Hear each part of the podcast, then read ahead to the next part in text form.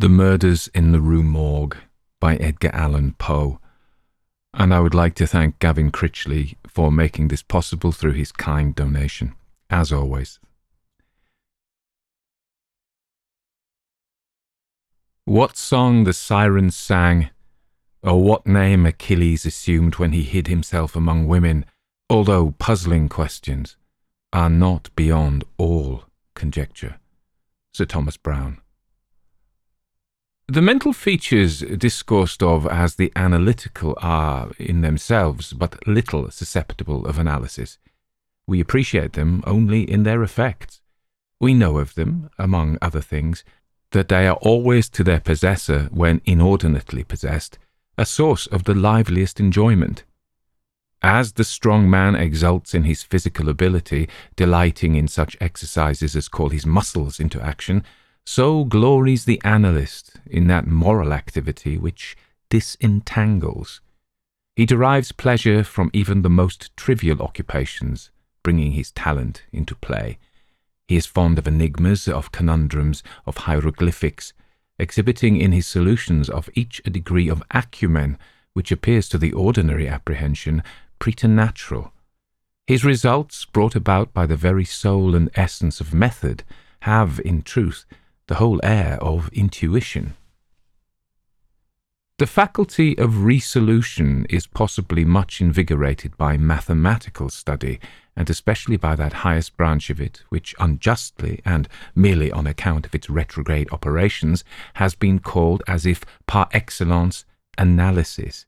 Yet to calculate is not in itself to analyze. A chess player, for example, does the one without effort at the other.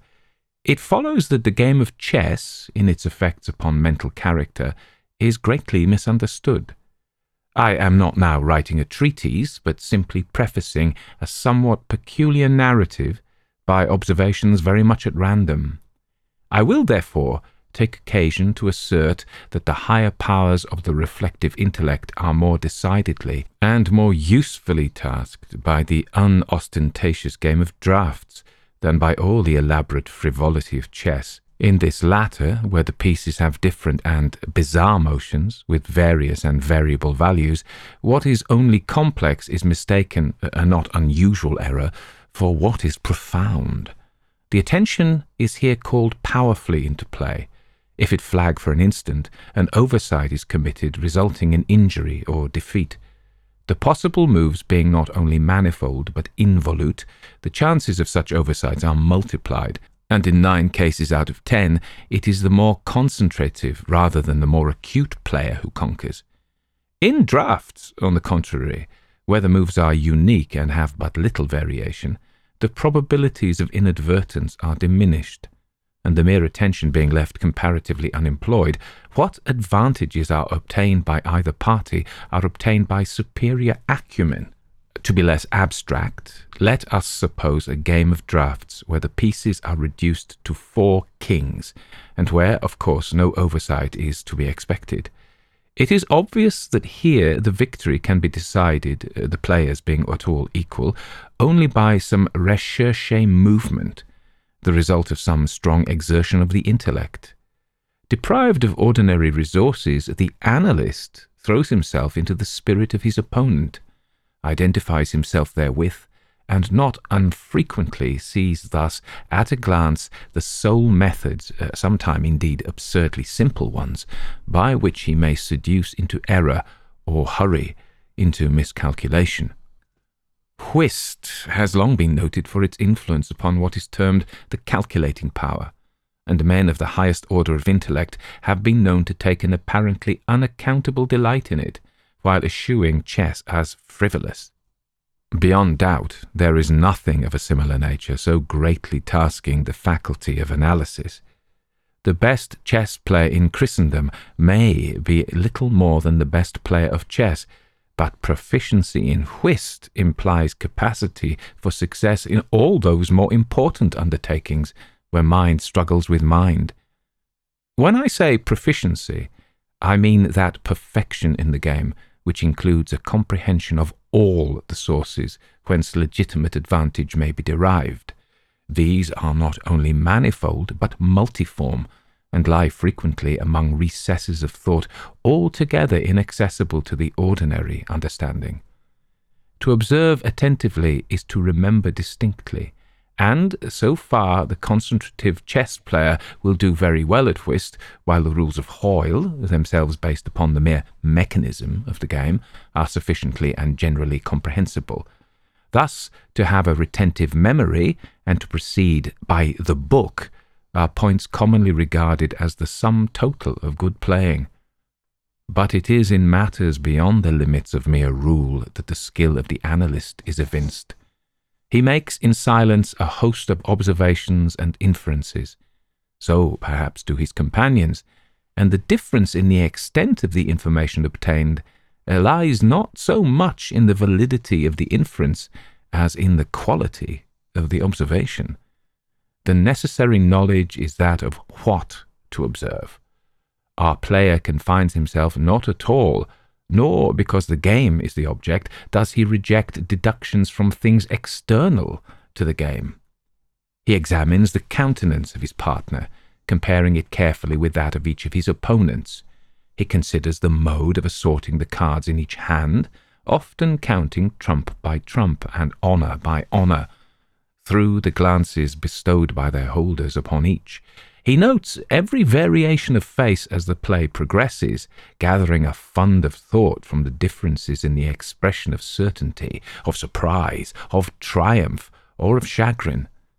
From the manner of gathering up a trick, he judges whether the person taking it can make another in the suit.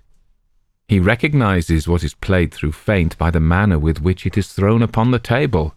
A casual or inadvertent word, the accidental dropping or turning of a card with the accompanying anxiety or carelessness in regard to its concealment, the counting of the tricks with the order of their arrangement, embarrassment, hesitation, eagerness, or trepidation, all afford to his apparently intuitive perception indications of the true state of affairs. The first two or three rounds having been played, he is in full possession of the contents of each hand and thenceforward puts down his cards with as absolute a precision of purpose as if the rest of the party had turned outward the faces of their own. An analytical power should not be confounded with ample ingenuity, for while the analyst is necessarily ingenious, the ingenious man is often remarkably incapable of analysis. The constructive or combining power by which ingenuity is usually manifested, and to which the phrenologists, I believe erroneously, have assigned a separate organ, supposing it a primitive faculty, has been so frequently seen in those whose intellect bordered otherwise upon idiocy, as to have attracted general observation among writers on morals. Between ingenuity and the analytic ability, there exists a difference far greater indeed than that between the fancy and the imagination, but of a character very strictly analogous. It will be found, in fact, that the ingenious are always fanciful, and the truly imaginative never otherwise than analytic. The narrative which follows will appear to the reader somewhat in the light of a commentary upon the propositions just advanced. Residing in Paris during the spring and part of the summer of 18, I there became acquainted with a Monsieur C. Auguste Dupin. This young gentleman was of an excellent, indeed of an illustrious family, but by a variety of untoward events, had been reduced to such poverty that the energy of his character succumbed beneath it, and he ceased to bestir himself in the world, or to care for the retrieval of his fortunes. By courtesy of his creditors, there still remained in his possession a small remnant of his patrimony, and upon the income arising from this he managed, by means of rigorous economy, to procure the necessaries of life without troubling himself about its superfluities, Books, indeed, were his sole luxuries, and in Paris these are easily obtained. Our first meeting was at an obscure library in the Rue Montmartre, where the accident of our both being in search of the same very rare and very remarkable volume brought us into closer communion. We saw each other again and again, I was deeply interested in the little family history which he detailed to me with all that candour which a Frenchman indulges whenever mere self is his theme.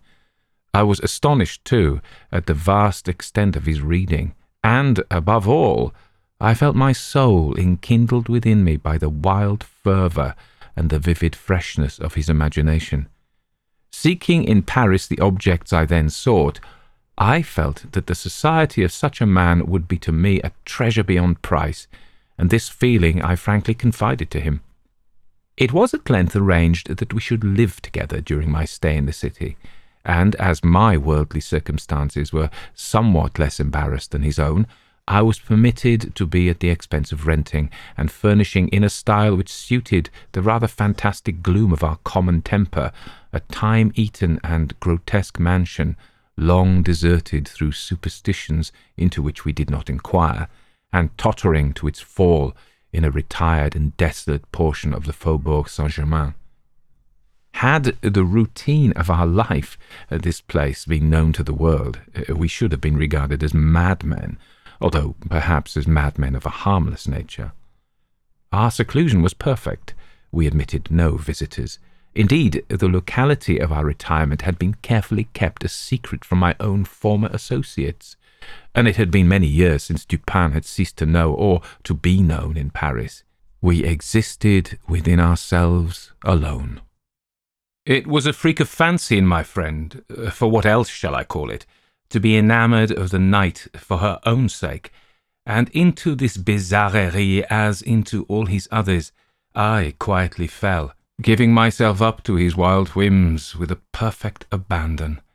The sable divinity would not herself dwell with us always, but we could counterfeit her presence. At the first dawn of the morning, we closed all the messy shutters of our old building, lighting a couple of tapers which, strongly perfumed, threw out only the ghastliest and feeblest of rays. By the aid of these, we then busied our souls in dreams, reading, writing, or conversing, until, warned by the clock of the advent of the true darkness, then we sallied forth into the streets arm in arm, continuing the topics of the day, or roaming far and wide until a late hour, seeking, amid the wild lights and shadows of the populous city, that infinity of mental excitement which quiet observation can afford. At such times I could not help remarking and admiring, although from his rich ideality I had been prepared to accept it, a peculiar analytic ability in Dupin. He seemed, too, to take an eager delight in its exercise, if not exactly in its display, and did not hesitate to confess the pleasure thus derived. He boasted to me with a low, chuckling laugh that most men, in respect to himself, wore windows in their bosoms, and was wont to follow up such assertions by direct and very startling proofs of his intimate knowledge of my own. His manner at these moments was frigid and abstract. His eyes were vacant in expression, while his voice, usually a rich tenor, rose into a treble, which would have sounded petulantly but for the deliberateness and entire distinctness of the enunciation. Observing him in these moods, I often dwelt meditatively upon the old philosophy of the bipart soul, and amused myself with the fancy of a double Dupin, the creative and the resolvent. Let it not be supposed, from what I have just said, that I am detailing any mystery or penning any romance. What I have described in The Frenchman was merely the result of an excited, or perhaps of a diseased, intelligence but of the character of his remarks at the periods in question, an example will best convey the idea. We were strolling one night down a long, dirty street in the vicinity of the Palais Royal, being both apparently occupied with thought. Neither of us had spoken a syllable for fifteen minutes at least. All at once Dupin broke forth with these words. He is a very little fellow, that's true, and would do better for the Théâtre des Variétés. There can be no doubt of that, I replied unwittingly, and not at first observing, uh, so much had I been absorbed in reflection, the extraordinary manner in which the speaker had chimed in with my meditations. In an instant afterward I recollected myself, and my astonishment was profound. Dupin, said I gravely, this is beyond my comprehension. I do not hesitate to say that I am amazed and can scarcely credit my senses. How was it possible you should know I was thinking of. Here I paused to ascertain beyond a doubt whether he really knew of whom I thought. Of Chantilly, said he. Why do you pause? You were remarking to yourself that his diminutive figure unfitted him for tragedy. This was precisely what had formed the subject of my reflections. Chantilly was a quondam cobbler of the Rue Saint Denis, who, becoming stage mad, had attempted the role of Xerxes in Crebillon's tragedy so called, and had been notoriously pasquinaded for his pains. Tell me, for heaven's sake, I exclaimed, the method, if method there is, by which you have been enabled to fathom my soul in this matter. In fact, I was even more startled than I would have been willing to express. It, it was the fruiterer, replied my friend, who brought you to the conclusion that the mender of soles was not of sufficient height for Xerxes et id genus omne. The fruiterer, you astonish me. I know no fruiterer whomsoever. The man who ran up against you as we entered the street, uh, it may have been fifteen minutes ago. I now remembered that, in fact, a fruiterer, carrying upon his head a large basket of apples, had nearly thrown me down, by accident, as we passed from the Rue C into the thoroughfare where we stood, but what this had to do with Chantilly, I could not possibly understand. There was not a particle of charlatanerie about Dupin. I will explain, he said, and that you may comprehend all clearly, we will first retrace the course of your meditations from the moment in which I spoke to you until that of the rencontre with the fruiterer in question. The larger links of the chain run thus Chantilly, Orion, Dr. Nichols, Epicurus, Stereotomy, the street stones, uh, the fruiterer. There are few persons who have not, at some period of their lives, amused themselves in retracing the steps by which particular conclusions of their own minds have been attained. The occupation is often full of interest, and he who attempts it for the first time is astonished by the apparently illimitable distance and incoherence between the starting point and the goal. What then must have been my amazement when I heard the Frenchman speak what he had just spoken, and when I could not help acknowledging that he had spoken the truth. He continued, We had been talking of horses, if I remember aright, just before leaving the Rue C. This was the last subject we discussed.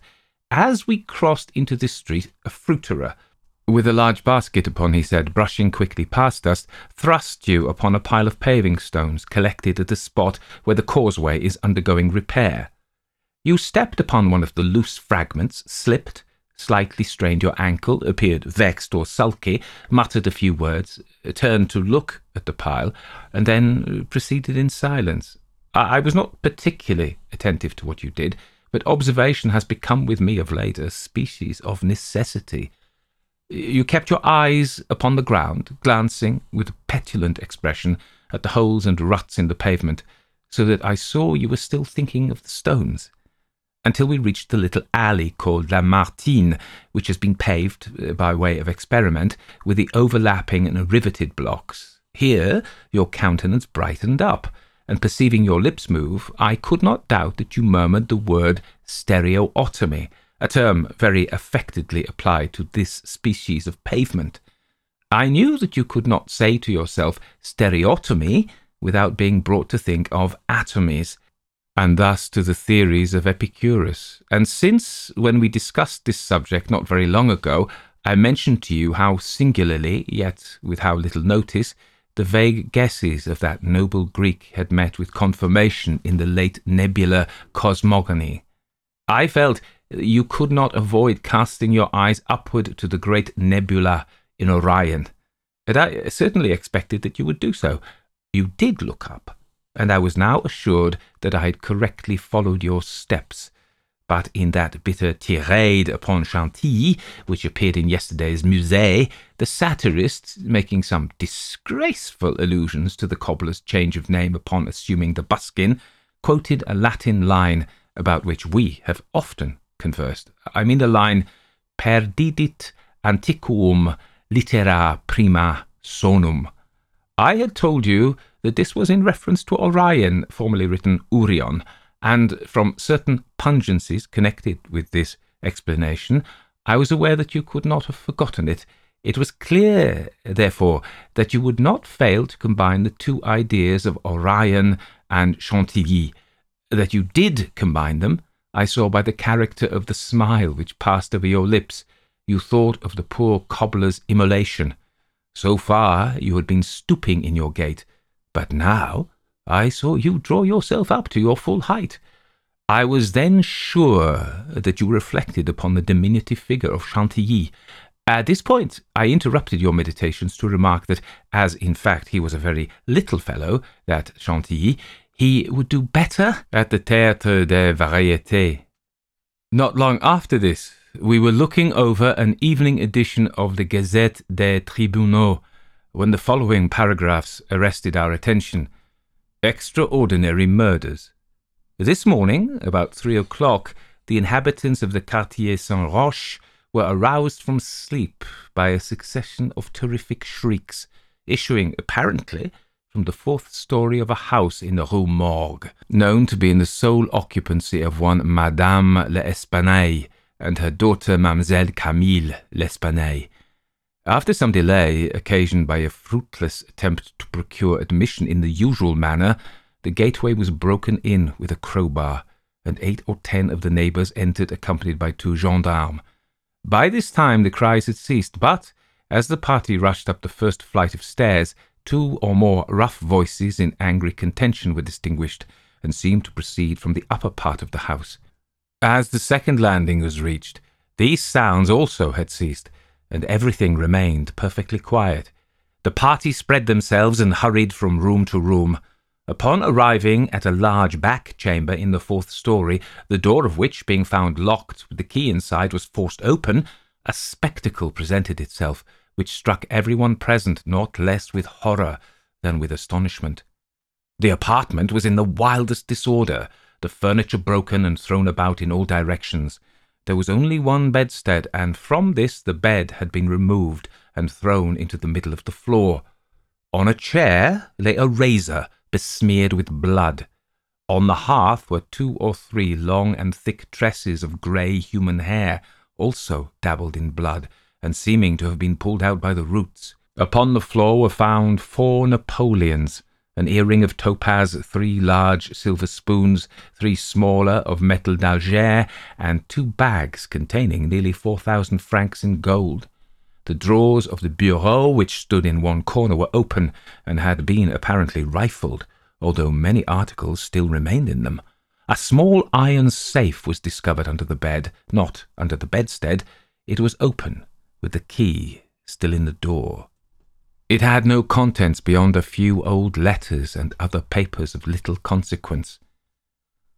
Of Madame L'Espanaye no traces were here seen, but an unusual quantity of soot being observed in a fireplace, a search was made in the chimney, and, horrible to relate, the corpse of the daughter, head downward, was dragged therefrom, it having been thus forced up the narrow aperture for a considerable distance.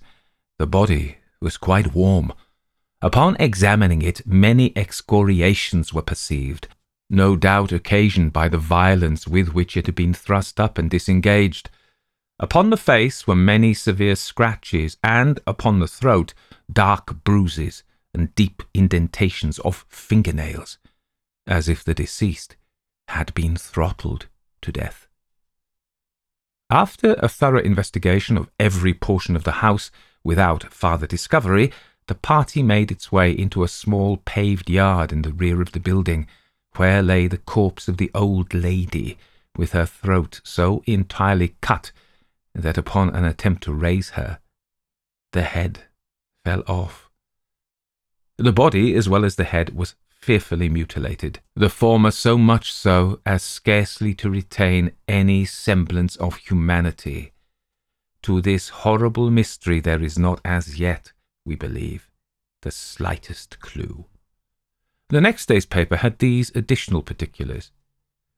The tragedy in the Rue Morgue Many individuals have been examined in relation to this most extraordinary and frightful affair.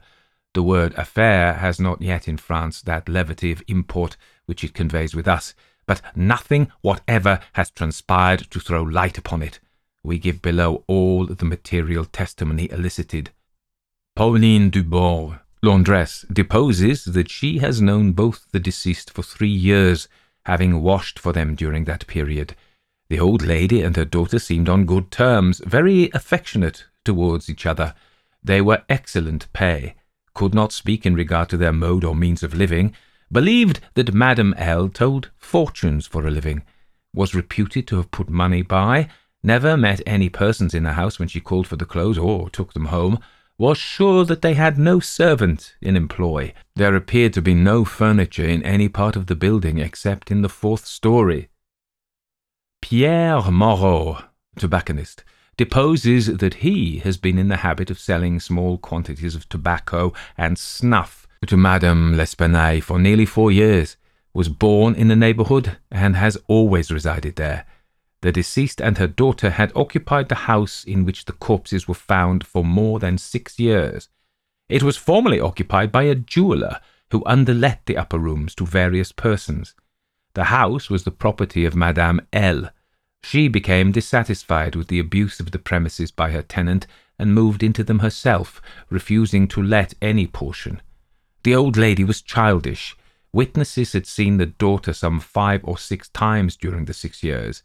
The two lived an exceedingly retired life, were reputed to have money, had heard it said among the neighbours that Madame L. told fortunes, uh, did not believe it, had never seen any person enter the door except the old lady and her daughter, a porter once or twice, and a physician some eight or ten times.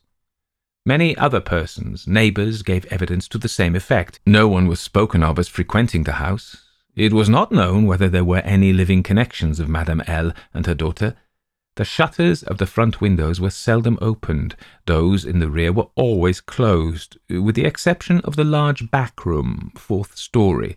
The house was a good house, but not very old. Isidore Muset, gendarme, deposes that he was called to the house about three o'clock in the morning, and found some twenty or thirty persons at the gateway endeavouring to gain admittance, forced it open at length with a bayonet, not with a crowbar, had but little difficulty in getting it open on account of its being a double or folding gate, and bolted neither at bottom nor top. The shrieks were continued until the gate was forced, and then suddenly ceased. They seemed to be screams of some person or persons in great agony, were loud and drawn out, not short and quick. Witnesses led the way upstairs. Upon reaching the first landing, heard two voices in loud and angry contention, the one a gruff voice, the other much shriller, a very strange voice. Could distinguish some words of the former, which was that of a Frenchman. Was positive that it was not a woman's voice could distinguish the words sacré and diable. The shrill voice was that of a foreigner. Could not be sure whether it was the voice of a man or of a woman. Could not make out what was said, but believed the language to be Spanish. The state of the room and of the bodies was described by this witness as we described them yesterday. Henri Duval, a neighbour, and by trade a silversmith, deposes that he was one of the party who first entered the house corroborates the testimony of Muset in general. As soon as they forced an entrance, they reclosed the door to keep out the crowds which collected very fast, notwithstanding the lateness of the hour. The shrill voice, this witness thinks, was that of an Italian, was certain it was not French, could not be sure that it was a man's voice, it might have been a woman's, was not acquainted with the Italian language, could not distinguish the words, but was convinced by the intonation that the speaker was an Italian knew Madame L. and her daughter, had conversed with both frequently, was sure that the shrill voice was not that of either of the deceased. Odenheimer, restaurateur. This witness volunteered his testimony. Not speaking French, was examined through an interpreter, is a native of Amsterdam, was passing the house at the time of the shrieks. They lasted for several minutes, uh, probably ten. They were long and loud, uh, very awful and distressing was one of those who entered the building, corroborated the previous evidence in every respect but one, was sure that the shrill voice was that of a man, of a Frenchman, could not distinguish the words uttered, they were loud and quick, unequal, spoken apparently in fear as well as in anger. The voice was harsh, not so much shrill as harsh, could not call it a shrill voice. The gruff voice said repeatedly, Sacre, diable, and once, Mon Dieu. Jules Mignaud, banker, of the firm of Mignaud et Fils, Rue de Lorraine, is the elder Mignaud. Madame L'Espanaye had some property, had opened an account with his banking house in the spring of the year, eight years previously, made frequent deposits in small sums, had checked for nothing until the third day before her death, when she took out in person the sum of four thousand francs. This sum was paid in gold, and the clerk went home with the money. Adolphe Le Bon, clerk to Mignaud et Fils, deposes that on the day in question, about noon, he accompanied Madame L'Espanaye to her residence with the four thousand francs put up in two bags. Upon the door being opened, Mademoiselle L. appeared and took from his hands one of the bags, while the old lady relieved him of the other. He then bowed and departed. Did not see any person in the street at the time. It is a by street, very lonely. William Bird, tailor, deposes that he was one of the party who entered the house, is an Englishman, has lived in Paris two years, was one of the first to ascend the stairs, heard the voices in contention. The gruff voice was that of a Frenchman. Could make out several words, but cannot now remember all. Heard distinctly sacre and mon Dieu. There was a sound at the moment as if of several persons struggling, a scraping and scuffling sound. The shrill voice was very loud, louder than the gruff one. Is sure that it was not the voice of an Englishman, appeared to be that of a German. Might have been a woman's voice, who does not understand German. Four of the above named witnesses, being recalled, deposed that the door of the chamber in which was found the body of Mademoiselle L was locked on the inside when the party reached it. Everything was perfectly silent, no groans or noises of any kind. Upon forcing the door, no person was seen. The windows, both of the back and front room, were down and firmly fastened from within. A door between the two rooms was closed but not locked. The door leading from the front room into the passage was locked with the key on the inside. A small room in the front of the house on the fourth story at the head of the passage was open, the door being ajar. This room was crowded with old beds, boxes, and so forth. These were carefully removed and searched. There was not an inch of any portion of the house which was not carefully searched. Sweeps were sent up and down the chimneys, the house was a four story one, with garrets, mansarde. A trapdoor on the roof was nailed down very securely. It did not appear to have been open for years. The time elapsing between the hearing of the voices in contention and the breaking open of the room door was variously stated by the witnesses. Some made it as short as three minutes, some as long as five. The door was opened with difficulty. Alfonso Garcio, undertaker, disposes that he resides in the Rue Morgue, is a native of Spain, was one of the party who entered the house, did not proceed upstairs, is nervous, and was apprehensive of the consequences of agitation. Heard the voices in contention. The gruff voice was that of a Frenchman, uh, could not distinguish what was said. The shrill voice was that of an Englishman, is sure of this, does not understand the English language, but judges by the intonation. Alberto Montani, confectioner, deposes that he was among the first to ascend the stairs, heard the voices in question. The gruff voice was that of a Frenchman, distinguished several words. The speaker appeared to be expostulating, could not make out the words of the shrill voice, spoke quick and unevenly, thinks it is the voice of a Russian, corroborates the general testimony, is an Italian, never conversed with a native of Russia. Several witnesses recalled here testified that the chimneys of all the rooms on the fourth story were too narrow to admit the passage of a human being. By sweeps were meant cylindrical sweeping brushes, such as are employed by those who clean chimneys. These brushes were passed up and down every flue in the house. There is no back passage by which anyone could have descended while the party proceeded upstairs. The body of Mademoiselle L'Espanaye was so firmly wedged in the chimney that it could not be got down until four or five of the party united their strength. Paul Dumas, physician, deposes that he was called to view the bodies about daybreak. They were both then lying on the sacking of the bedstead in the chamber where Mademoiselle L was found. The corpse of the young lady was much bruised and excoriated. The fact that it had been thrust up the chimney would sufficiently account for these appearances. The throat was greatly chafed. There were several deep scratches just below the chin, together with a series of livid spots which were evidently the impression of fingers. The face was fearfully discoloured, and the eyeballs protruded. The tongue had been partially bitten through. A large bruise was discovered upon the pit of the stomach, produced apparently by the pressure of a knee. In the opinion of Madame Dumas, Mademoiselle L'Espanaye had been throttled to death by some person or persons unknown. The corpse of the mother was horribly mutilated. All the bones of the right leg and arm were more or less shattered, the left tibia much splintered, as well as all the ribs of the left side whole body dreadfully bruised and discoloured. It was not possible to say how the injuries had been inflicted.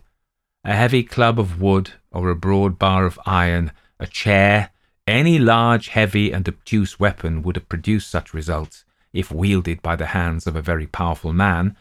No woman could have inflicted the blows with any weapon.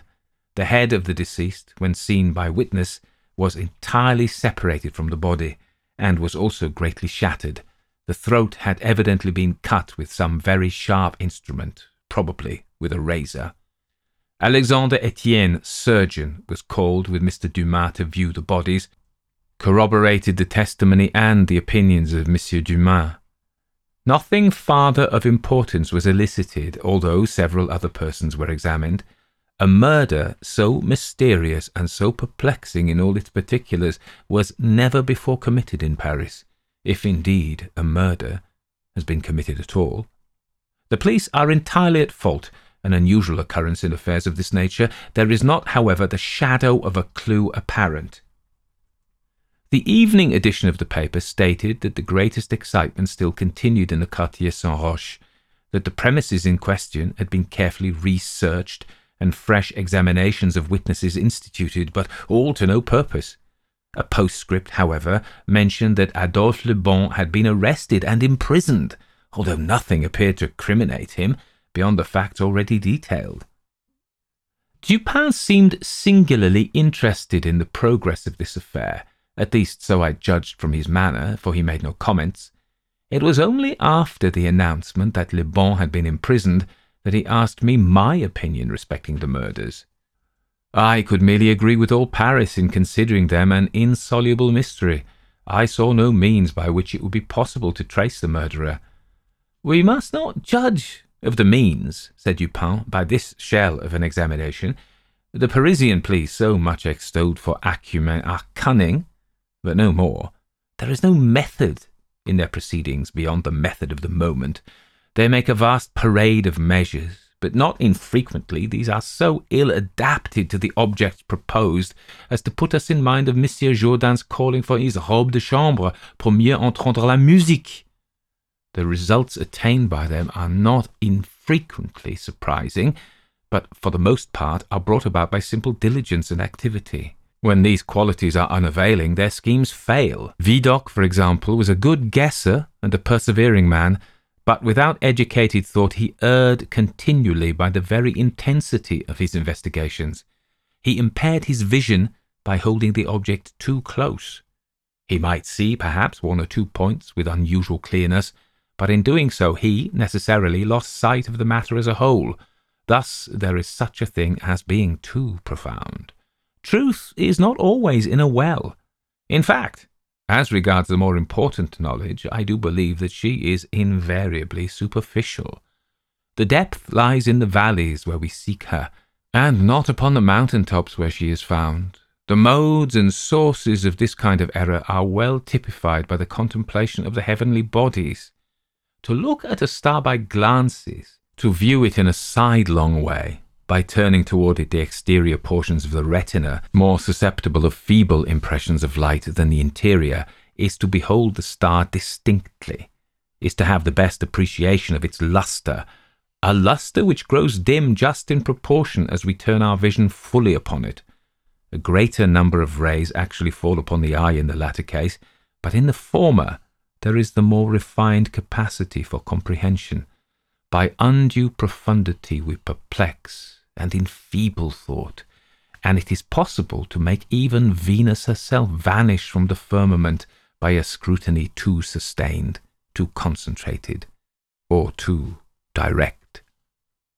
As for these murders, let us enter into some examinations for ourselves before we make up an opinion respecting them. An inquiry will afford us amusement. I thought this an odd term so applied, but said nothing. And besides, Le Bon once rendered me a service for which I am not ungrateful. We will go and see the premises with our own eyes. I know G, the prefect of police, and shall have no difficulty in obtaining the necessary permission. The permission was obtained, and we proceeded at once to the Rue Morgue. This is one of those miserable thoroughfares which intervene between the Rue Richelieu and the Rue Saint Roch. It was late in the afternoon when we reached it, as this quarter is at a great distance from that in which we resided. The house was readily found, for there were still many persons gazing up at the closed shutters with an objectless curiosity from an opposite side of the way. It was an ordinary Parisian house, with a gateway on one side of which was a glazed watch box with a sliding panel in the window indicating a loge de concierge. Before going in, we walked up the street, turned down an alley, and then, again turning, passed in the rear of the building. Dupin, meanwhile, examining the whole neighbourhood, as well as the house, with a minuteness of attention for which I could see no possible object. Retracing our steps, we came again to the front of the dwelling, rang, and having shown our credentials, were admitted by the agents in charge. We went upstairs, into the chamber where the body of Mademoiselle L'Espanaye had been found, and where both the deceased still lay. The disorders of the room had, as usual, been suffered to exist. I saw nothing beyond what had been stated in the Gazette des Tribunaux. Dupin scrutinized everything not excepting the bodies of the victims. We then went into the other rooms and into the yard, a gendarme accompanying us throughout. The examination occupied us until dark, when we took our departure. On our way home, my companion stepped in for a moment at the office of one of the daily papers. I have said that the whims of my friend were manifold, and that je le ménageais, for this phrase there is no English equivalent, it was his humour now to decline all conversations on the subject of the murder until about noon the next day. He then asked me, suddenly, if I had observed anything peculiar at the scene of the atrocity.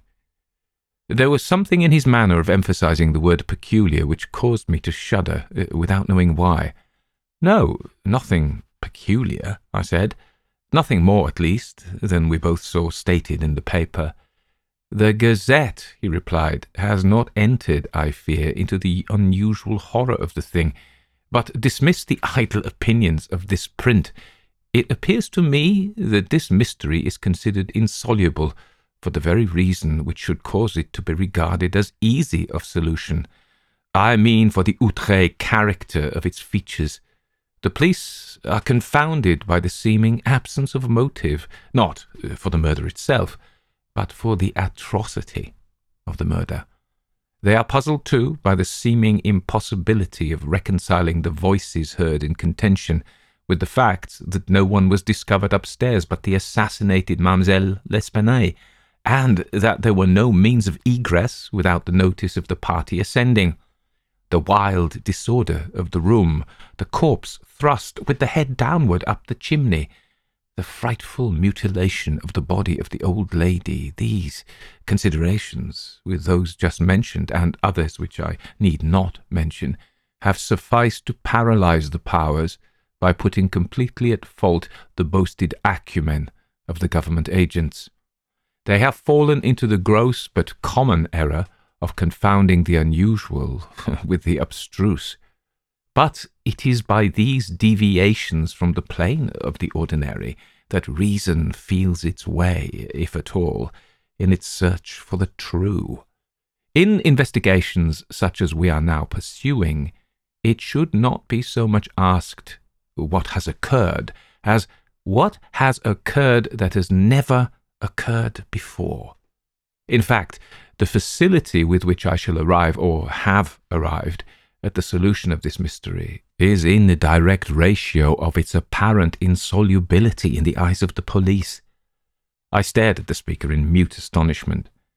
I am now awaiting, continued he, looking toward the door of our apartment, I am now awaiting a person who, although perhaps not the perpetrator of these butcheries, must have been in some measure implicated in their perpetration. Of the worst portion of the crimes committed, it is probable that he is innocent. I hope uh, that I am right in this supposition, for upon it I build my expectation of reading the entire riddle. I look for the man here, in this room, every moment. It is true that he may not arrive, uh, but the probability is that he will. Should he come, it will be necessary to detain him.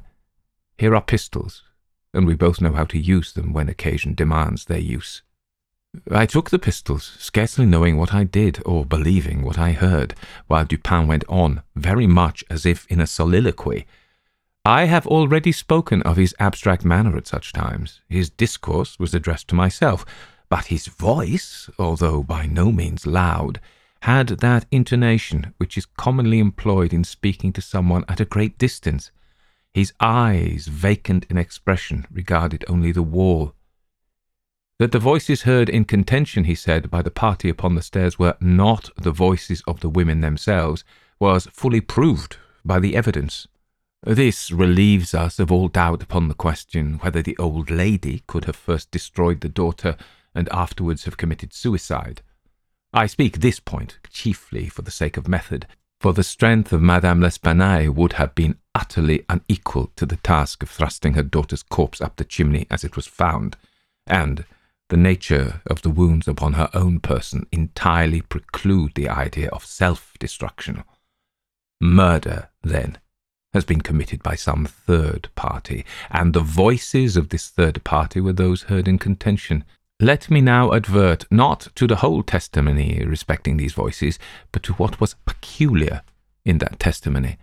Did you observe anything peculiar about it? I remarked that while all the witnesses agreed in supposing the gruff voice to be that of a Frenchman, there was much disagreement in regard to the shrill, or, as one individual termed it, the harsh voice. That was the evidence itself, said Dupin, but it was not the peculiarity of the evidence. You have observed nothing distinctive. Yet there was something to be observed. The witnesses, as you remark, agreed about the gruff voice. Uh, they were here unanimous. But in regard to the shrill voice, the peculiarity is not that they disagreed, but that while an Italian, an Englishman, a Spaniard, a Hollander, and a Frenchman attempted to describe it, each one spoke of it as that of a foreigner. Each is sure that it was not the voice of one of his own countrymen. Each likens it not to the voice of an individual of any nation with whose language he is conversant, but the converse. The Frenchman supposes it the voice of a Spaniard, and might have distinguished some words had he been acquainted with Spanish. The Dutchman maintains it to be that of a Frenchman, but we find it stated that, not understanding French, this witness was examined through an interpreter. The Englishman thinks it the voice of a German and does not understand German. The Spaniard is sure that it was the voice of an Englishman, but judges by the intonation altogether as he has no knowledge of the English. Uh, the Italian believes it the voice of a Russian, but has never conversed with a native of Russia. A second Frenchman differs, moreover, with the first, and is positive that the voice was that of an Italian, but not being cognizant of that tongue, is, like the Spaniard, convinced by the intonation. Now, how strangely unusual must that voice have really been, about which such testimony as this could have been elicited, in whose tones even denizens of the five great divisions of Europe could recognize nothing familiar. You will say that it might have been the voice of an Asiatic, of an African. Neither Asiatics nor Africans abound in Paris. But without denying the inference, I will now merely call your attention to three points. The voice is termed by one witness harsh rather than shrill. It is represented by two others to have been very quick and unequal, No words, no sounds resembling words were by any witness mentioned as distinguishable. I know not, continued Dupin, what impression I may have made so far upon your understanding, but I do not hesitate to say that legitimate deductions even from this portion of the testimony uh, the portion respecting the gruff and shrill voices, are in themselves sufficient to engender a suspicion which should give direction to all farther progress in the investigation of the mystery. I said legitimate deductions, but my meaning is not thus fully expressed. I design to imply that the deductions are the sole proper ones, and that the suspicion arises inevitably from them as the single result. What the suspicion is, however, I will not say just yet. I merely wish you to bear in mind that with myself it was sufficiently forcible to give a definite form, a certain tendency, to my inquiries in the chamber. Let us now transport ourselves in fancy to this chamber. What shall we first seek here? The means of egress employed by the murderers? Is it not too much to say that neither of us believe in preternatural events? Madame and Mademoiselle L'Espanaye were not destroyed by spirits. The doers of the deed were material and escaped materially. Then how? Fortunately, there is but one mode of reasoning upon the point, and that mode must lead us to a definite decision. Let us examine each by each the possible means of egress. It is clear that the assassins were in the room where Mademoiselle L'Espanaye was found, or uh, at least in the room adjoining, when the party ascended the stairs. It is then only from these two apartments that we have to seek issues. The police have laid bare the floors, the ceilings, and the masonry of the walls in every direction. No secret issues could have escaped their vigilance, but not trusting to their eyes, I examined with my own. There were then no secret issues. Both doors leading from the rooms into the passage were securely locked, with the keys inside. Let us turn to the chimneys. These, although of ordinary width for some eight or ten feet above the hearths, will not admit, throughout their extent, the body of a large cat. The impossibility of egress by means already stated being thus absolute, we are reduced to the windows. Through those of the front room, no one could have escaped without notice from the crowd in the street. The murderers must have passed then through those of the back room. Now, Brought to this conclusion in so unequivocal a manner as we are, it is not our part as reasoners to reject it on account of apparent impossibilities. It is only left for us to prove that these apparent impossibilities are, in reality, not such. There are two windows in the chamber. One of them is unobstructed by furniture and is wholly visible. The lower portion of the other is hidden from view by the head of the unwieldy bedstead, which is thrust close up against it. The former was found securely fastened from within. It resisted the utmost force of those who endeavoured to raise it. A large gimlet hole had been pierced in its frame to the left, and a very stout nail was found fitted therein, nearly to the head. Upon examining the other window, a similar nail was seen similarly fitted in it, and a vigorous attempt to raise this sash failed also. The police were now entirely satisfied that egress had not been in these directions, and, therefore, it was thought a matter of supererogation to withdraw the nails and open the windows. My own examination was somewhat more particular, and was so for the reason I have just given because here it was. I knew that all apparent impossibilities must be proved to be not such in reality. I proceeded to think thus a posteriori. Uh, the murderers did escape from one of these windows. This being so, they could not have refastened the sashes from the inside, as they were found fastened the consideration which put a stop, through its obviousness, to the scrutiny of the police in this quarter. Yet the sashes were fastened. They must then have the power of fastening themselves. There was no escape from this conclusion. I stepped to the unobstructed casement, withdrew the nail with some difficulty, and attempted to raise the sash. It resisted all my efforts as I had anticipated. A concealed spring must, I now know, exist, and this corroboration of my idea convinced me that my premises at least were correct. However mysterious still appeared the circumstances attending the nails. A careful search soon brought to light the hidden spring. I pressed it, and satisfied with the discovery, forbore to upraise the sash. I now replaced the nail and regarded it attentively. A person passing out through this window might have reclosed it, and the spring would have caught, but the nail could not have been replaced. The conclusion was plain and again narrowed in the field of my investigations. The assassins must have escaped through the other window. Supposing then the springs upon each sash to be the same, as was probable, there must be found a difference between the nails, or at least between the modes of their fixture. Getting upon the sacking of the bedstead, I looked over the headboard minutely at the second casement. Passing my hand down behind the board, I readily discovered and pressed the spring, which was, as I had supposed, identical in character with its neighbour. I now looked at the nail. It was as stout as the other, and apparently fitted in the same manner, driven in nearly up to the head. You will say that I was puzzled, but if you think so, you must have misunderstood the nature of the inductions. To use a sporting phrase, I had not been once at fault. The scent had never for an instant been lost.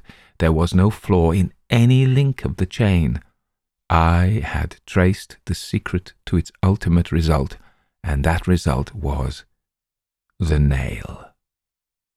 It had, I say, in every respect the appearance of its fellow in the other window, but this fact was an absolute nullity, conclusive as it might seem to be, when compared with the consideration that here, at this point, terminated the clue. There must be something wrong, I said, about the nail. I touched it, and the head, with about a quarter of an inch of the shank, came off in my fingers. The rest of the shank was in the gimlet hole where it had been broken off. The fracture was an old one, for its edges were encrusted with rust, and had apparently been accomplished by the blow of a hammer, which had partially embedded in the top of the bottom sash the head portion of the nail. I now carefully replaced this head portion in the indentation whence I had taken it, and the resemblance to a perfect nail was complete. The fissure was invisible. Pressing the spring, I gently raised the sash for a few inches. The head went up with it, remaining firm in its bed.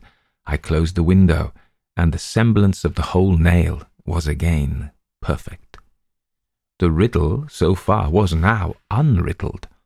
The assassin had escaped through the window which looked upon the bed. Dropping of its own accord upon his exit, or perhaps purposely closed, it had become fastened by the spring, and it was the retention of this spring which had been mistaken by the police for that of the nail, farther inquiry being thus considered unnecessary. The next question is that of the mode of descent. Upon this point, I had been satisfied in my walk with you around the building.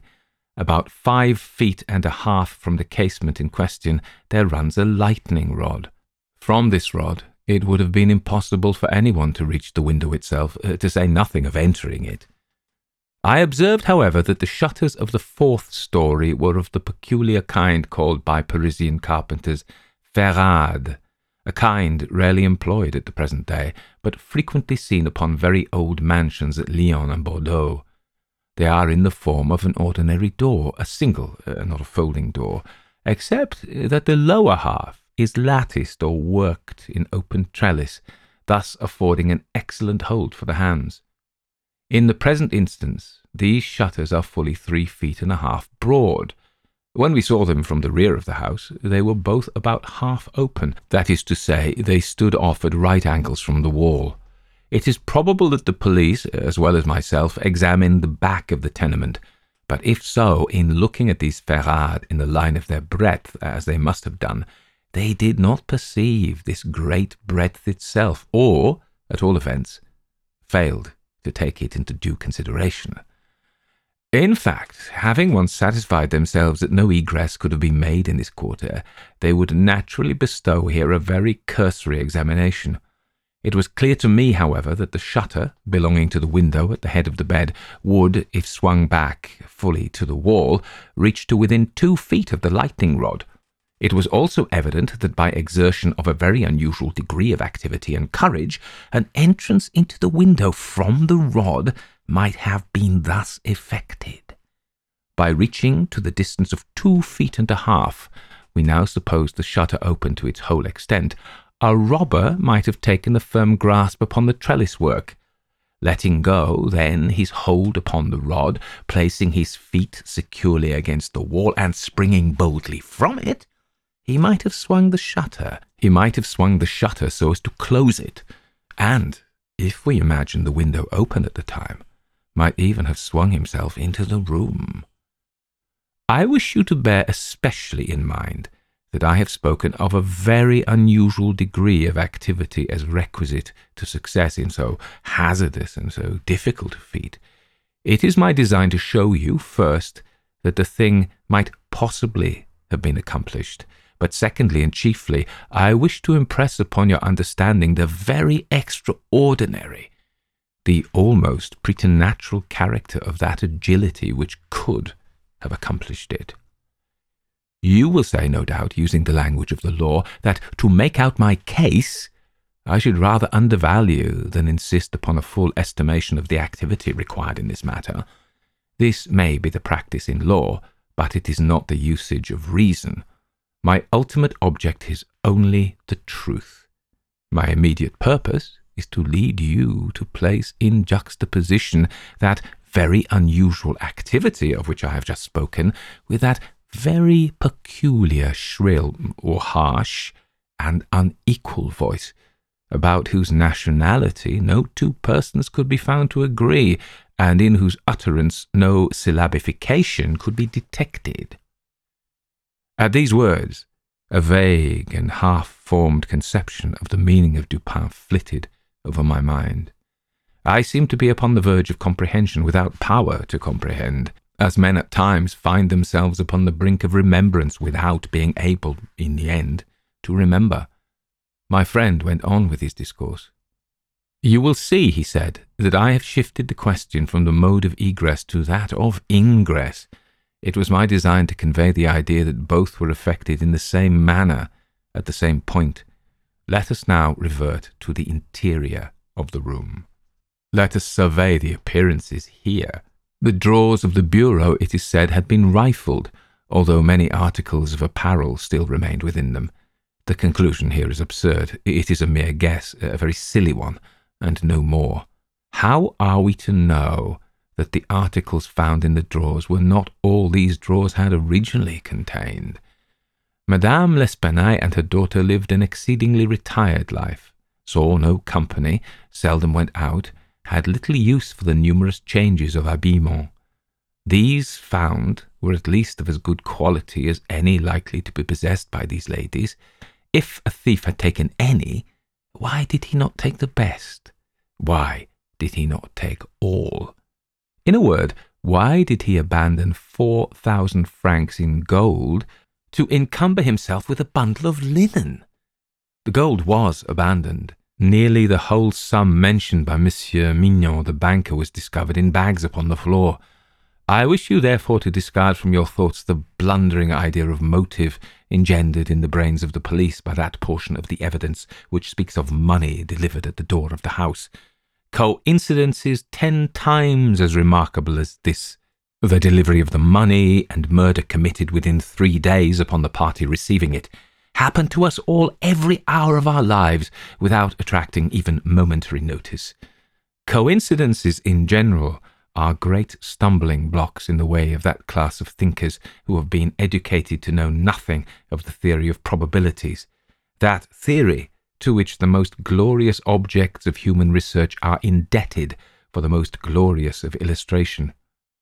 In the present instance, had the gold been gone, the fact of its delivery three days before would have formed something more than a coincidence. It would have been corroborative of this idea of motive.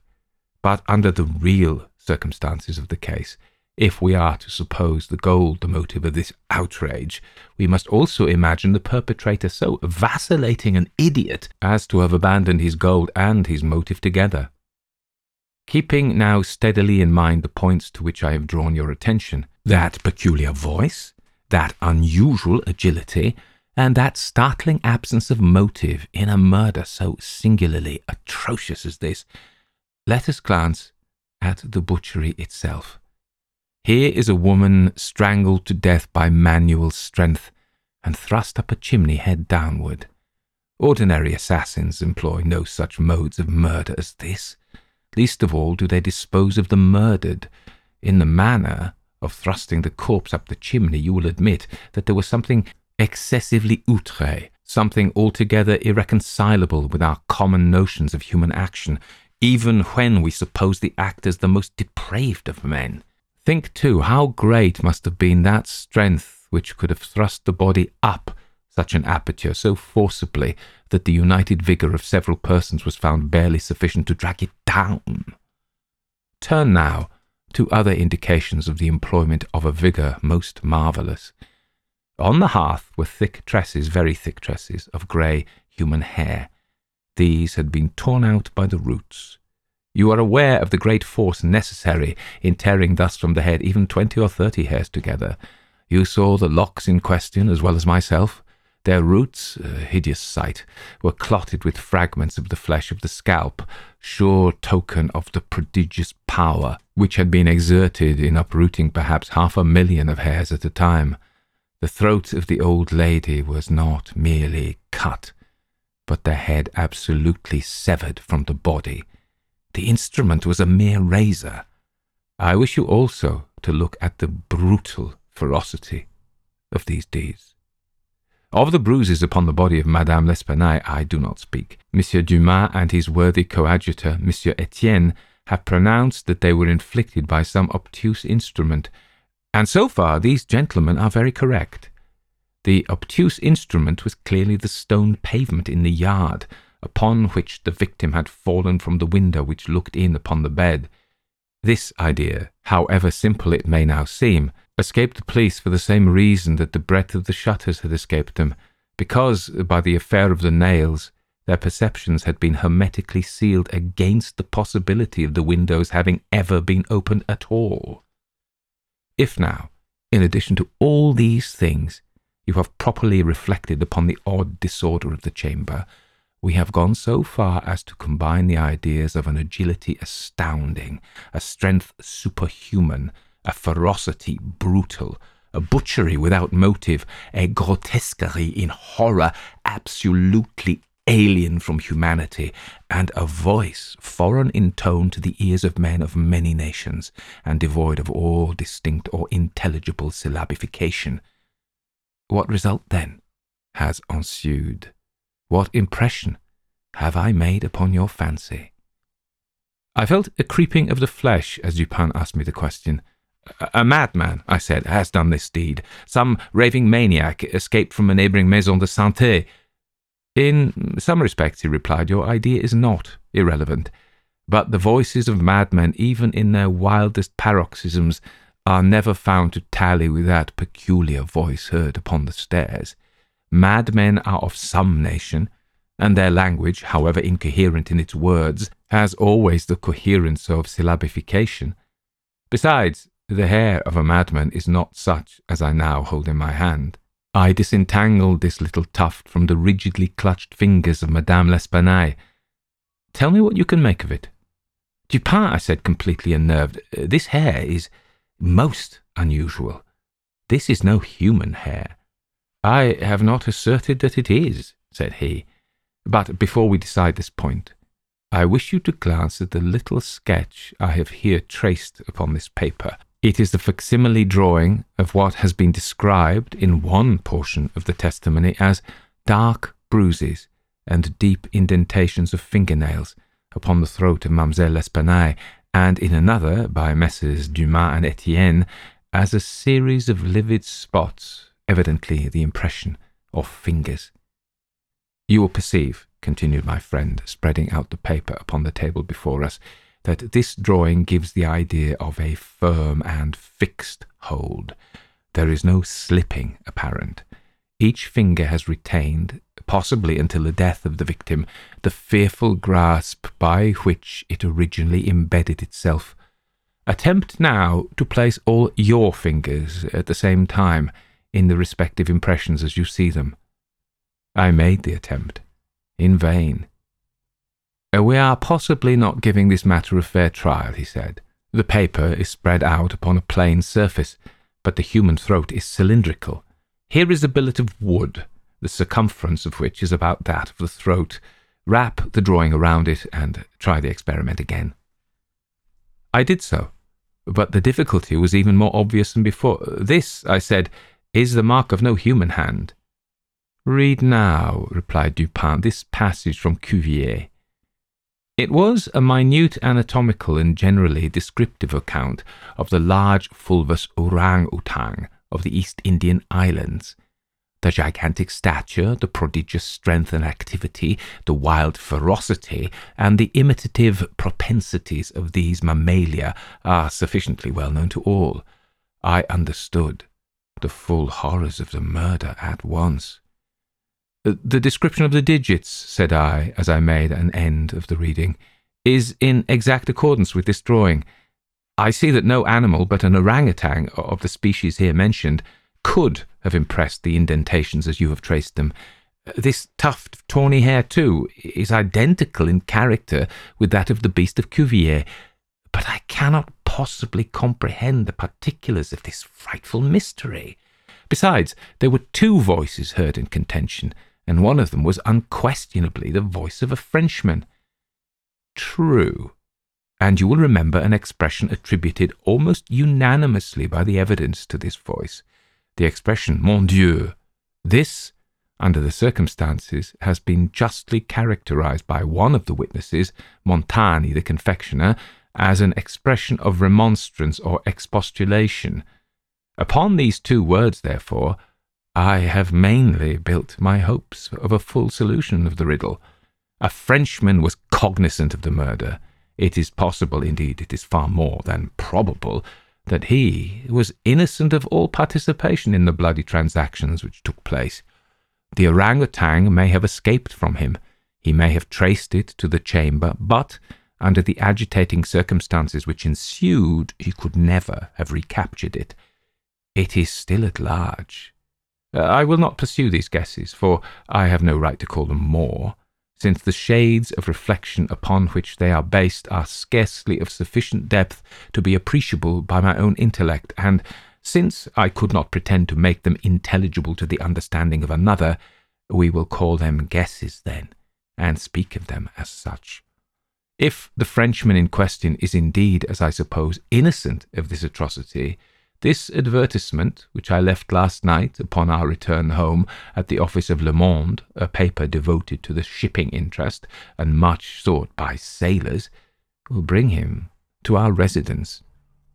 He handed me the paper, and I read thus Ought, in the Bois de Boulogne, early in the morning of inst. the morning of the murder, owner a very large tawny orangutan of the Bornese species, the owner, who was ascertained to be a sailor belonging to a Maltese vessel, may have the animal again upon identifying it satisfactorily and paying a few charges arising from its capture and keeping.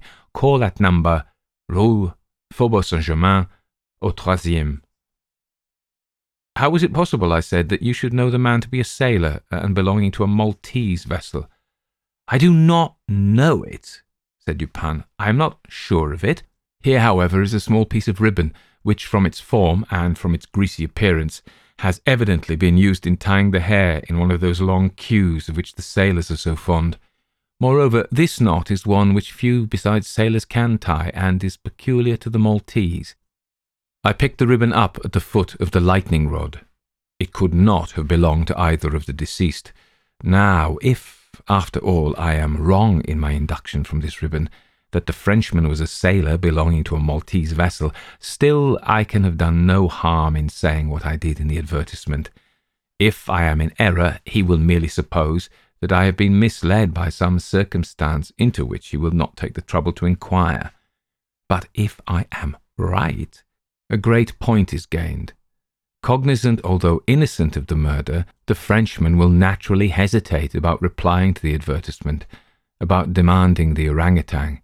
He will reason thus I am innocent, I am poor, my orangutan is of great value. To one in my circumstances, a fortune of itself. Why should I lose it through idle apprehensions of danger? Here it is, within my grasp. It was found in the Bois de Boulogne, at a vast distance from the scene of that butchery. How can it ever be suspected that a brute beast should have done the deed? The police are at fault. They have failed to procure the slightest clue. Should they even trace the animal, it would be impossible to prove me cognizant of the murder, or to implicate me in guilt on account of that cognizance. Above all, I am known. The advertiser designates me as the possessor of the beast. I am not sure to what limit his knowledge may extend. Should I avoid claiming a property of so great value, which it is known that I possess, I will render the animal at least liable to suspicion. It is not my policy to attract attention either to myself or to the beast.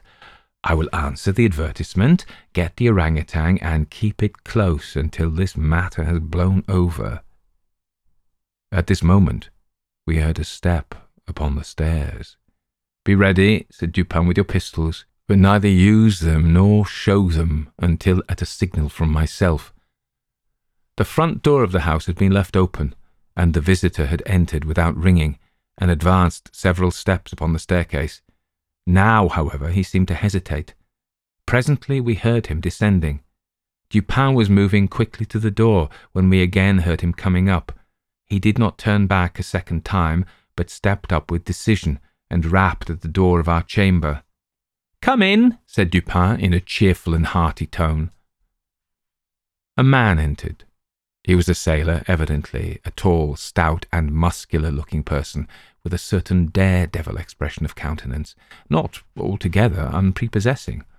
His face, greatly sunburnt, was more than half hidden by whisker and mustachio. He had with him a huge oaken cudgel, but appeared to be otherwise unarmed. He bowed awkwardly and bade us good evening in French accents, which, although somewhat Neufchatelish, were sufficiently indicative of a Parisian origin. Sit down, my friend, said Dupin. I suppose you have called about the orangutan.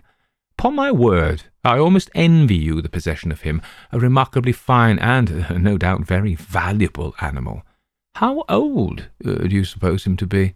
The sailor drew a long breath, with the air of a man relieved of some intolerable burden and then replied in an assured tone, oh, I have no way of telling, uh, but he can't be more than four or five years old. Have you got him here? Oh, uh, no, we had no conveniences for keeping him here. He is at a livery stable in the Rue Dubourg, just by. Uh, you can get him in the morning. Of course, you are prepared to identify the property. To be sure I am, sir. I shall be sorry to part with him, said Dupin. I don't mean that you should be at all this trouble for nothing, sir, said the man. Couldn't expect it.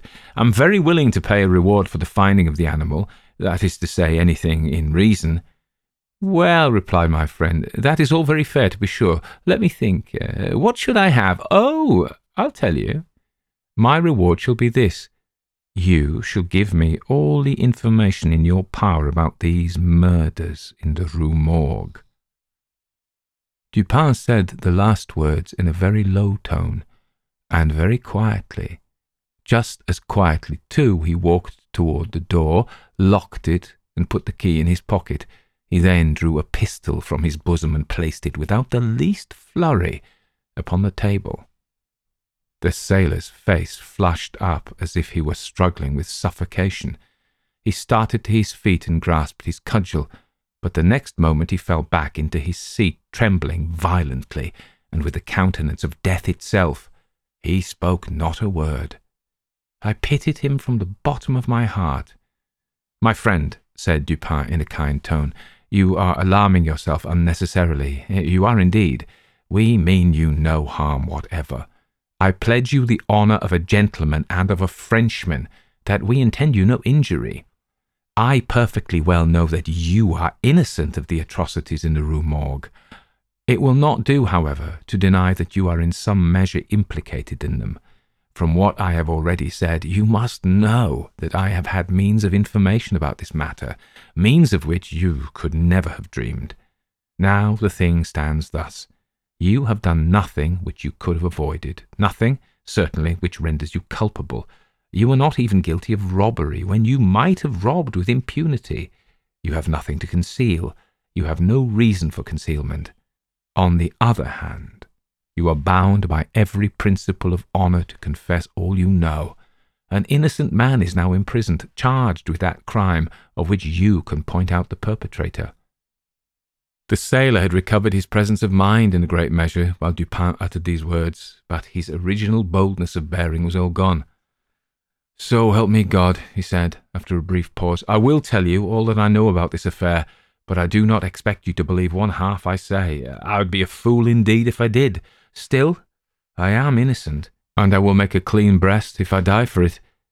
What he stated was in substance this he had lately made a voyage to the Indian archipelago a party, of which he formed one, landed at Borneo and passed into the interior on an excursion of pleasure. Himself and a companion had captured the orangutan.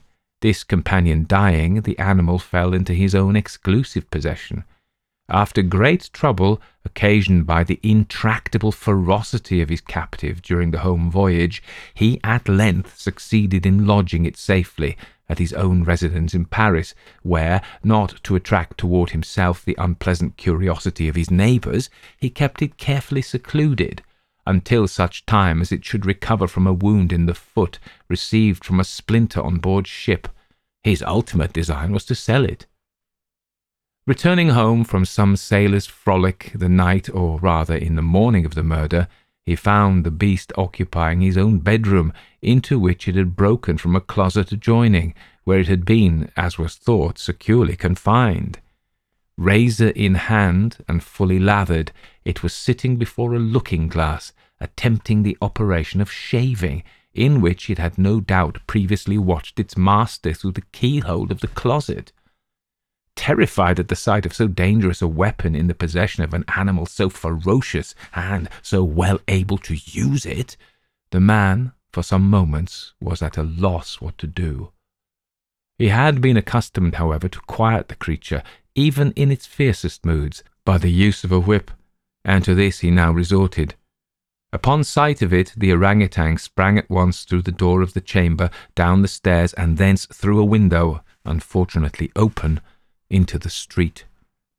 The Frenchman followed in despair, the ape, razor still in hand, occasionally stopping to look back and gesticulate at its pursuer until the latter had nearly come up with it.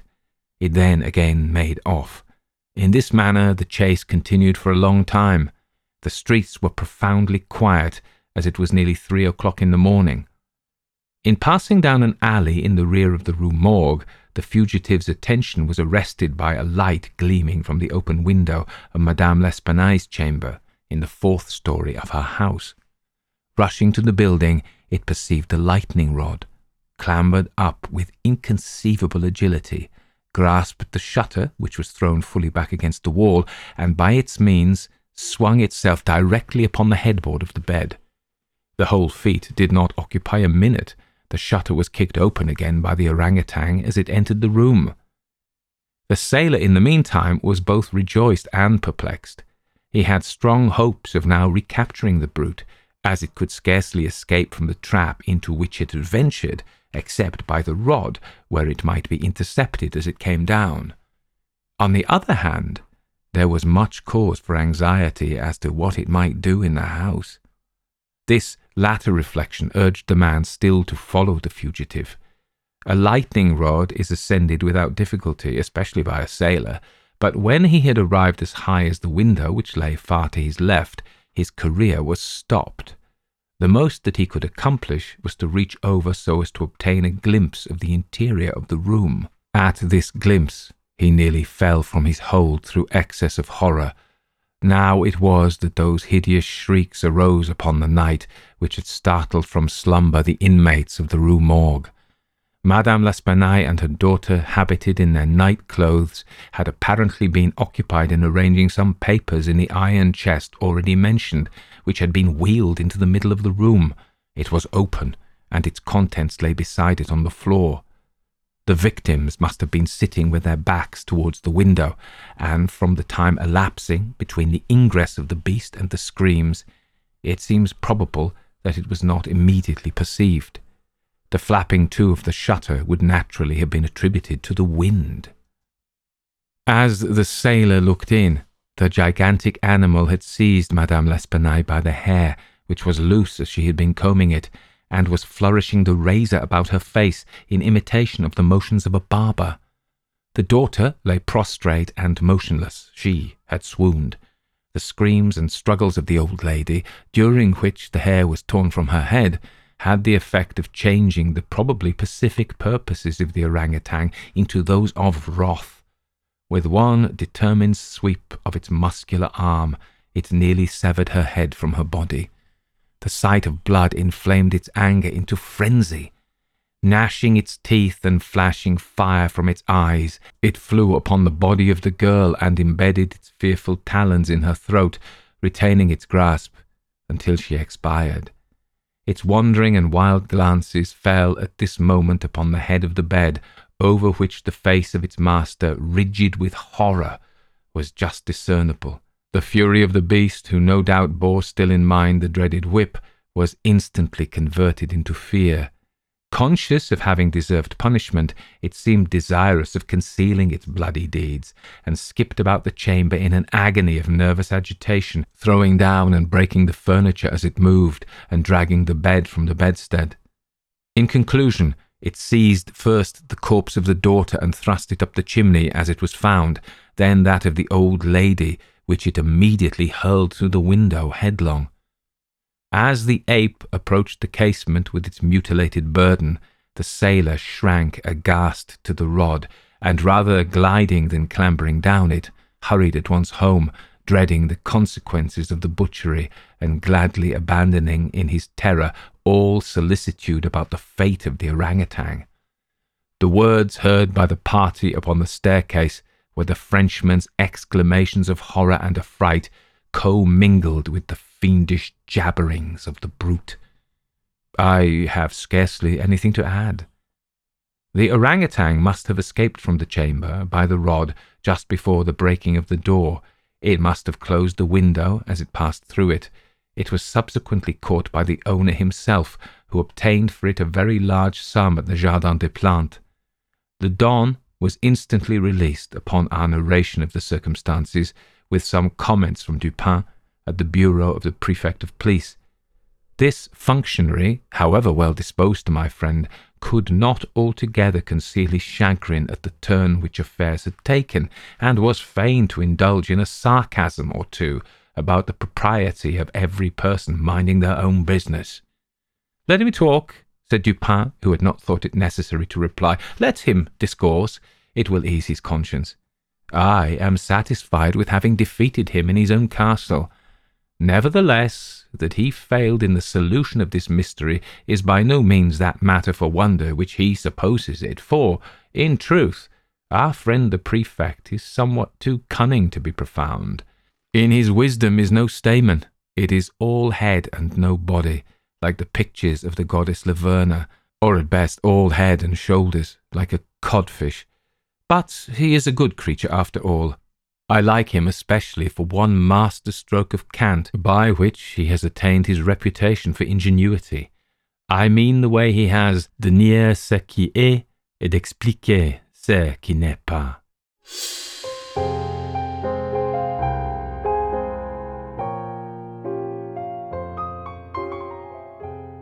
So that was the very famous The Murders in the Rue Morgue by um, Edgar Allan Poe, and it was suggested to me and um, a donation. I don't know if you know uh, Gavin Critchley, certainly in my other podcast. Every quarter, he will fund a story. He will fund an episode. So uh, that that's from his little gift from uh, from him to you all to enable you to hear these stories. So uh, thanks, Gavin. This story set in Paris, The Murders in the Rue Morgue introduces readers to the brilliant and analytical mind of C. Auguste Dupin, which in my pronunciation sounds like uh, bread. a, a character who would go on to influence many fictional detectives to come. The narrative unfolds as Dupin, with his keen powers of observation and deductive reasoning, investigates a brutal double murder in the Rue Morgue. Poe's masterful storytelling, coupled with a carefully crafted plot and vivid descriptions, creates an atmosphere of suspense and intrigue that captivates readers from start to finish. The story's significance in the history of detective fiction lies in Poe's innovative approach to the genre. He introduced the concept of, a cerebral detective who relies on logic so he introduces this, remember, this is why this story is so important. It relies on logic and reasoning to solve crimes, a departure from the traditional emphasis on action and physical prowess. Dupin's analytical methods set the stage for the development of iconic detectives such as Sherlock Holmes and Hercule Poirot in later years. Furthermore, the murders in the Rue Morgue, this is next important point, is often credited with establishing the locked room mystery subgenre subgenre. The intricacies of the crime, where the murders occur in a sealed room with no apparent point of entry or exit, challenge both Dupin and the reader to unravel the perplexing puzzle, although it's hard for us. Uh, this element of the story, because we don't have all the details. And this is common with these detectives, early detectives, slightly different in modern detective stories. We, the reader, can't solve the problems because we don't have all the clues. Whereas um, in later detective work, they tend to give us the clues and then we work it out. We have an, at least an opportunity to work it out, but not in the early ones. But let's not credit this is a groundbreaking story, really, both for the locked um, the door. So the element of the story has become hallmark of the locked room mystery, a subgenre that continues to captivate and challenge mystery enthusiasts. There's a whole um, sub, as it says, subgenre of detective stories about that. Poe's contribution uh, to detective fiction goes beyond mere storytelling. He shaped the very essence of the genre, influencing generations of writers and readers alike. The Murders in the Rue Morgue stands as a timeless work. I think uh, he's a pioneer in this, as he's a pioneer in the Gothic story. Well, not in the Gothic story, but the horror story, modern horror, horror story. He stands behind both of those genres, and he's such a, a fantastic writer. I'm guessing you all know about Poe, but let's say something about him, just the bare biographicals. The Murders in the Rue Morgue, I should say, was published in 1841 in Graham's magazine. So that's like 40 years before the first um, Sherlock Holmes story, which was a study in Scarlet in 1887 by Sir Arthur Conan Doyle, or just Arthur Conan Doyle as it was in those days. So uh, yeah, so it's 40. This is 40 years before Sherlock Holmes, and yet you can see this genius du- deduction going on. Um, so w- credit to Poe, really. This is actually from the uh, Gutenberg works of Edgar Allan Poe, which I got this story from. This is the preface and the um, introduction to that. Volume one, the works of Edgar Allan Poe, which you can get for free with Project Gutenberg. Gutenberg, Gutenberg, Gutenberg. Oh, I'm struggling now. Born in poverty at Boston, January 19th, 1809, dying under painful circumstances in Baltimore, October 7th, 1849. So he was only 40 years old. His whole literary career of scarcely 15 years, a pitiful struggle for mere subsistence, his memory malignant, malignantly misrepresented by his earliest biographer, Griswold, now completely has truth at last routed falsehood, and how magnificently has Poe come into his own. For The Raven, first published in 1841, and within a few months read, recited, and parodied wherever the English language was spoken, the half starved poet received $10. Less than a year later, his brother poet N.P. Willis was um, issued this touching appeal to the admirers of genius on behalf of the neglected author, his dying wife, and her devoted mother, then living under very straitened circumstances in a little cottage at Fordham, New York. Here is one of the finest scholars, one of the most original men of genius, and one of the most industrious of the literary professions of our country, whose temporary suspension of labour from bodily illness drops him immediately to a level, level with the common objects of public charity. There is no intermediate stopping place, no respectful shelter where, with the delicacy due to genius and culture, he might secure aid, till, with returning health, he would resume his labours and his unmortified sense of independence. So this is the guy who who wrote The Fall of the House of Usher and Ligeia or Ligeia, um, I think it's Ligeia. Manuscript found in a bottle, The Black Cat, The Telltale Heart. You've heard them all. The Gold Bug. Um, uh, I've said House of, House of Usher, haven't I? What what a fantastic bunch of stories he did. So what a great man he was. He was a genius, actually. He was a genius. His uh, father was son of General David Poe, so his grandfather was David Poe, the American revolutionary patriot and friend of Lafayette, uh, who married Mrs. Hopkins, an English actress, and the match meeting with parental disapproval had himself taken to the stage as a profession. I actually can't say how much I admire Poe. Um, he was uh, groundbreaking, and it was such a tragedy that he was so little known and respected during his his own short life. But uh, what a great man he was! What a great talent!